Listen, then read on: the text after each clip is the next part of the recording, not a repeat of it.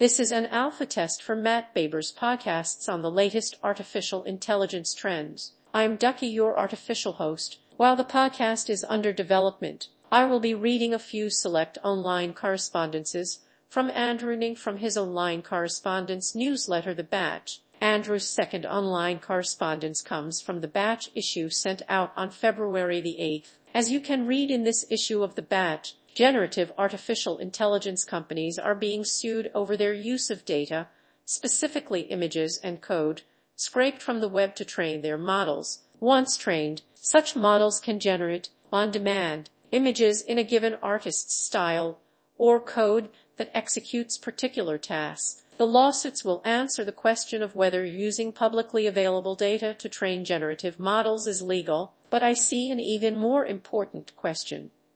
Is it fair? If society has a point of view on what is fair, we can work to make laws that reflect this. To be clear, this issue is much bigger than generative artificial intelligence. The fundamental question is whether artificial intelligence systems should be allowed to learn from data that's freely available to anyone with an internet connection. But the focus right now is on models that generate images and code. Today we routinely advise students of computer programming to read and perhaps contribute to open source code. Reading open source no doubt inspires individuals to write better code. No one questions whether this is fair. After all, it's how people learn. Is it fair for a computer to do the same? The last time I visited the Getty Museum in Los Angeles, California, I saw aspiring artists sitting on the floor and replicating masterpieces on their own canvases. Copying the masters is an accepted part of learning to be an artist. By replicating many paintings, students develop their own style.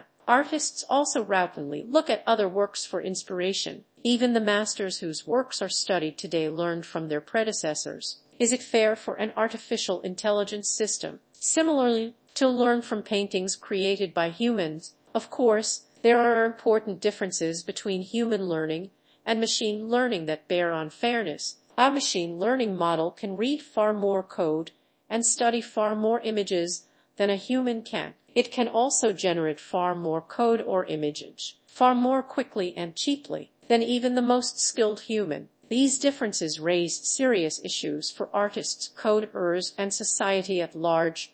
Production of creative works by a machine may devalue the work of human creators. Generative models can reproduce the personal style of artists whose work they were trained on without compensating those artists. Such models may have been trained on proprietary data that was not intended to be available on the internet, such as private images that were stolen or leaked. On the other hand, generative models have tremendous potential value. They are helping people who are not skilled artists to create beautiful works, sparing artists to collaborate with computers in new ways, and automating workday tasks so humans can focus on higher-level creativity. Furthermore, advances in artificial intelligence build upon one another, and progress in generative artificial intelligence brings progress in other areas as well. The upshot is that we need to make difficult trade-offs between enabling technological progress and respecting the desire to protect creators' livelihoods. The thoughtful regulation can play an important role. One can imagine potential regulatory frameworks such as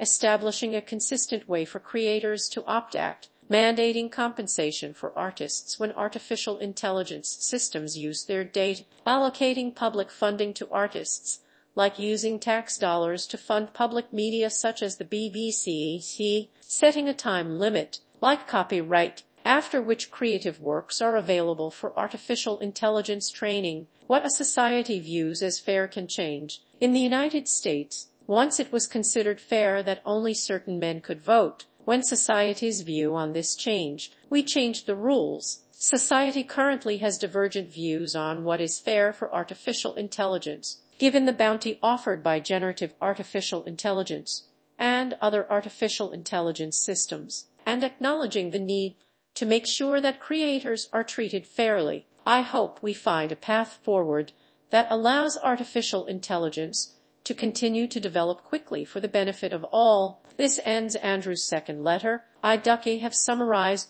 the rest of the online correspondence to the following artists are suing companies that provide tools for generating text and images. Getty Images wants to sue Stability Artificial Intelligence for using images scraped from Getty's collection to train its models. Microsoft, Open Artificial Intelligence, and GitHub are also being sued. Companies are taking steps to protect themselves from legal risks. The San Francisco Municipal Transportation Agency, the County Transportation Authority, and the Mayor's Office on Disability urged California officials to maintain current restrictions on self-driving cars until the operators meet certain conditions. Cruise and Waymo are allowed to operate robo-taxis in San Francisco, only within limited areas and times of day. Andrea Agostinelli and colleagues at Google and Sorbonne University introduced Musical, a system that generates music from text descriptions. Listeners judged the best match thirty percent of the time,